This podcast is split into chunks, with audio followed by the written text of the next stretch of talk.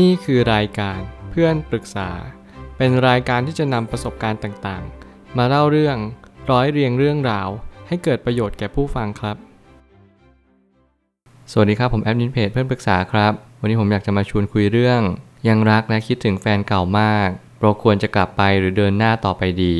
มีคนมาปรึกษาว่า สวัสดีค่ะ คือว่าเราอยากกลับไปคบกับแฟนเก่า เรารักเขามากๆ แต่เราคิดว่าเขาหมดใจแล้วค่ะ แต่บางทีเขาก็ชอบทำให้เรามีความหวัง เขาชอบทำเหมือนว่ายังอยากมีเราอยู่ แต่การกระทำของเขามันไม่ตรงกับที่เราคิดเลยค่ะ เราพยายามทำทุกอย่างให้เขาอยู่ แต่เขาก็เหมือนไม่เคยเห็นความพยายามของเราเลยแม้แต่นิดเดียว จนเราเหนื่อย เราหมดกำลังใจจะพยายามแล้วค่ะ เราควรทำยังไงต่อดีคะ ผมเชื่อว่าเหตุการณ์ครั้งนี้เป็นเหตุการณ์ที่เราเจอกันอย่างดาดดื่น นั่นก็คือเราพยายามอยู่ฝ่ายเดียว เราก็อยากกลับไปคบนะ มีความรู้สึกแบบสองจิตสองใจเหมือนกัน ทั้งอยากจะ move on ทั้งอยากจะกลับไปคบ แต่แล้วเราก็ไม่เข้าใจตัวเองว่าเราต้องการอะไรจริง ๆ เหมือนประมาณว่าไปก็ไม่อยากจะไป เพราะว่าเราก็ยังรักเขา แต่กลับไปก็รู้สึกว่ามันจะดีกว่านี้หรือเปล่า เราจะต้องเหนื่อยกว่านี้ไหม มันเหมือนเรารักเขาข้างเดียว มันเหมือนว่าเราทุ่มเทกับเขามากกว่าที่เขาทุ่มเทกับเรา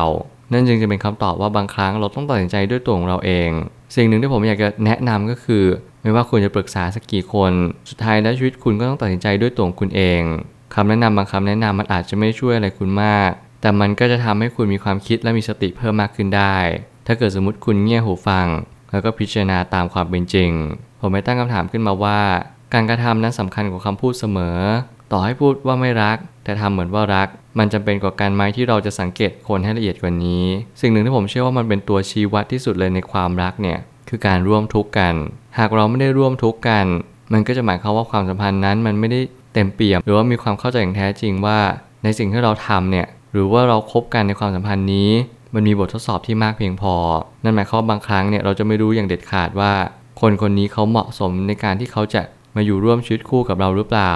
บางครั้งหลายคนก็จะมองในเรื่องของนิสัยภายนอก รูปร่างหน้าตา แต่หารู้ไหมว่าสิ่งที่สำคัญที่สุดในชีวิตความสัมพันธ์ มันอยู่ที่นามธรรมล้วนๆนั่นก็คือ การที่เราจับมือและเดินหน้าต่อไปได้ การที่เราไม่กลัวอุปสรรค รวมถึงการที่เราใกล้จะเผชิญหน้ากับสิ่งต่างๆ ตามความเป็นจริง หากว่าเรามีคำตอบแล้วว่า เราพยายามมากที่สุดแล้ว เขาไม่รักเราเท่าเรารักเขา เราควรจะเดินหน้าต่อไปได้เลยถือโอกาสตั้งเป็นเป้าหมายในชีวิตเลยก็ได้ หากว่าเราเรียนรู้จากความสัมพันธ์ต่างๆ คนบางคนเพิ่งมีความสัมพันธ์แบบแฟนครั้งแรก อาจจะยังไม่สามารถแยกออกได้ว่า คนคนนี้ควรจะคบต่อไป หรือว่าคนคนนี้ควรจะเลิกไป สิ่งเหล่านั้นไม่ใช่สาระสำคัญมากไปกว่า คุณต้องเรียนรู้ว่าทุกๆ ครั้งที่คุณยังพอมีโอกาส คุณสามารถตัดสินใจได้เลย โอกาสในที่นี้ไม่ว่าจะเป็นหน้าตาดี มีฐานะทางการเงินที่โอเค การศึกษาก็ไม่ได้เลวร้าย ผมเชื่อว่าสิ่งเหล่านี้เป็นโอกาสที่สำคัญที่สุด แต่ก็ไม่ได้ควรตัดพอตัวเอง บางคนไม่เก่งอะไรเลย พอโตมาได้ทำงานที่ดีตำแหน่งที่ดี ก็เป็นไม่ได้เหมือนกัน ขอให้คุณเชื่อมั่นว่าคุณมีดีในตัวของคุณเอง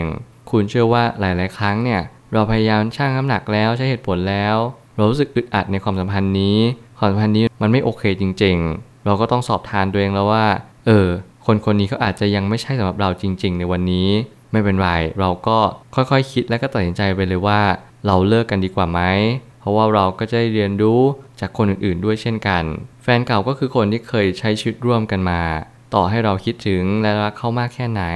เราควรจะต้องคิดทบทวนว่า ถ้าหากเรากลับมาคบกัน เราทั้งสองคนควรจะมีการเติบโตทางจิตวิญญาณกันทั้งคู่เสมอ ประโยคนี้คือเป็นประโยคที่ผมเน้นย้ำมาเสมอ ว่าเราจะต้องแก้ที่เหตุ สมการที่เหตุจะต้องถูกแก้ไขเท่านั้น ความสัมพันธ์จึงกลับมาคบกันแบบที่ดีได้ยิ่งขึ้น สมมุติว่าเราเลิกกันเพราะว่าเขาเจ้าชู้ เราก็ต้องตรวจสอบแล้วว่าเขาเจ้าชู้จริง ๆ หรือเปล่า ถ้าเกิดสมมุติว่าเขาไม่ได้เจ้าชู้จริง ๆ เราเข้าใจผิด โอเค เราก็ให้อภัย แต่ถ้าเกิดสมมุติว่าเขาเจ้าชู้จริง ๆ แล้วเราเลิกกันไป เราก็ต้องตรวจสอบให้ดีเลยว่า เขาเจ้าชู้เหมือนเดิมหรือเปล่า เขาคนนั้นมีความเข้าใจในความสัมพันธ์มากน้อยเพียงใด เขาพร้อมที่จะหยุดอยู่กับใครสักคนหนึ่งหรือเปล่า เขาอยากจะวาดฝันอนาคตไปพร้อมๆ กับเราหรือเปล่า นั่นจึงจะเป็นคำตอบว่าเราควรจะหาคนที่เขาหยุดหรือว่า เขามีไทม์ไลน์ที่ตรงกับเรา หรือว่าใกล้เคียงกับเรามากที่สุด นั่นจึงจะเป็นคำตอบว่าเราจะมีความสุข และมีความจรรโลงใจมากกว่าในการคบคนที่เขามีไทม์ไลน์ตรงกันกับเรา เพราะว่าบางทีเนี่ยเราก็ไม่รู้เราก็เพิกเฉยตรงนี้ไป เรากำลังรักคนที่เขาเพิ่งเริ่มต้นใช้ชีวิตคู่ บางคนมีความสัมพันธ์ช้ามากบางคนเริ่มต้นมีแฟนครั้งแรกก็ 20 กว่า บางคนไม่เคยมีแฟนมากมายคบคนเดียวมา 5-6 ปี เขาไม่เคยเจอความหลากหลายของ จิตใจมนุษย์ เขาไม่เคยเจอความหลากหลายของชีวิตคน นั่นจึงเป็นคำตอบว่าบางครั้งเนี่ยการผ่านคนมาพอสมควรระดับหนึ่ง ไม่มากไปไม่น้อยไป อาจจะมีความคิดที่แตกต่างกับคนที่เขาคบคนคนเดียวก็ได้ ซึ่งนี้ก็เป็นสมมติฐานที่ผมเชื่อว่ามันอาจจะใช้ได้จริง แต่เราก็ต้องพิสูจน์กันไปในแต่ละคนว่า เขาเรียนรู้จากสิ่งสิ่งนั้นได้มากน้อยเพียงใด บางคนอาจจะไม่จำเป็นต้องคบคนเยอะ แต่เขาก็เข้าใจคน หรือว่าจิตใจมนุษย์ได้มาก นั่นจึงจะเป็นคำตอบว่าจำนวนอาจจะไม่สำคัญ เท่ากับคุณภาพของการที่เราเข้าใจสิ่งสิ่งนั้นก็ได้ ความเชื่อที่ว่าแฟนเก่ายังรักเราเหมือนเดิม อาจจะเป็นสิ่งที่ไม่ใช่ฐานะที่เราจะพึงคิดได้เอง เพราะมันมีแนวโน้มที่สูงมากๆที่เราจะเหงา และเรายังไม่ได้เริ่มต้นใหม่กับใคร เราจึงคิดไปเองว่าเรารักเขามาก ถ้าเกิดสมมติว่าทุกอย่างมันไม่ชัดเจน ทุกอย่างมันคลุมเครืออยู่ ผมคิดว่า เราอาจจะไม่ให้ช่วงที่การตัดสินใจนั้นมันจะเถนตรง หรือว่าถูกต้องซะทีเดียว นั่นจึงจะเป็นคำตอบว่าเราจำเป็นจะต้องให้เวลากับตัวเองมากขึ้น บางครั้งการตัดสินใจบางอย่างเนี่ย ผมคิดว่ามันมีผลกระทบตามมาอย่างแน่นอน ไม่ว่าคุณจะเป็นวัยรุ่นหรือคุณอายุเยอะแล้ว นั่นอาจจะไม่ใช่คำตอบว่าคุณควรจะตัดสินใจเร็ว หรือช้า เพียงแต่ว่าคุณรู้ในการที่เราตัดสินใจนั้นๆเนี่ยแล้วเราเคารพในการตัดสินใจของเราเอง นั่นจึงจะเป็นคำตอบของชีวิตมากกว่าว่าเรา เป็นคนที่มีเหตุผลในการตัดสินใจทุกๆ ครั้ง และเราก็มีความเคารพในการตัดสินใจทุกครั้งเช่นกัน นั่นจึงเป็นคำตอบว่าเราควรจะตัดสินใจสิ่งเหล่านั้น ด้วยตัวของเราเอง เพราะผมเชื่อว่าความรักมันไม่มีสูตรสำเร็จอะไรที่แท้จริง ต่อให้คุณรักคนนี้มาก ต่อให้คุณไม่รักคนนี้เลย สุดท้ายแล้วชีวิตคุณก็จะมีความสุขหรือความทุกข์ที่แปรผ่านตรงกันกับความคิดต่อตัวคุณเอง มันจะไม่ได้หมายความว่าเขารักคุณมาก แล้วคุณจะมีความสุขมาก เพราะผมเชื่อว่าทุกคนก็ต้องเลือกคนที่เรารักอยู่ดี เราจะไม่มีความสุขหรอกถ้าเกิดสมมติเขารักเรา และเราไม่ได้รักเขาเลย สมการที่ลงตัวที่สุดก็คือ เขาและเรารักกัน ไม่มีใครต้องเป็นคนรักก่อน ไม่มีใครต้องเป็นคนที่ถูกรัก เราควรจะรักซึ่งกันและกัน และคำตอบที่ง่ายที่สุดก็คือ จงเรียนรู้ในการรักตัวเองให้เป็น เมื่อไหร่ที่เรารักตัวเองเป็น เมื่อนั้นเราจะพบเจอคำตอบที่แท้จริงว่าเราควรจะเลือกทางไหน สุดท้ายนี้ยังไงแล้วทุกคนควรจะแยกให้ออกระหว่าง รักกับหลง ทั้งสองสิ่งนี้แตกต่างกันอย่างสิ้นเชิง รักคือการให้แต่หลงคือการได้มา การหลงรักอาจจะพอเป็นไปได้ แต่พอหลงไปแล้วให้รู้ พอรู้ทันแล้วคิดอีกรอบว่ายังรักอยู่ไหม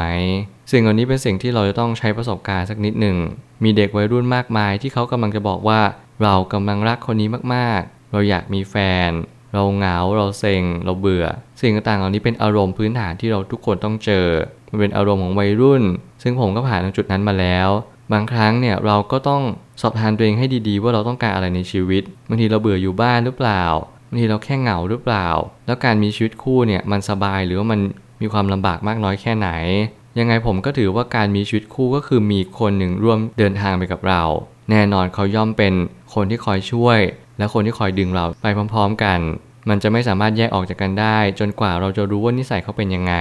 การตรวจสอบสอบทาน การพิจารณาก่อนคบ ตัดสินใจที่จะแต่งงาน ผมเชื่อว่าก่อนหน้านั้นมันคือ การที่เราทดสอบทดลอง พยายามพิจารณาอย่างละเอียดเลยว่า โอเค คนนี้เราจะเลือกชีวิตคู่แล้วไม่ว่าอะไรก็ตามจะเกิดขึ้น ขอแค่เพียงอย่าเลือกเขาเพราะเราเป็นรถไฟขบวนสุดท้าย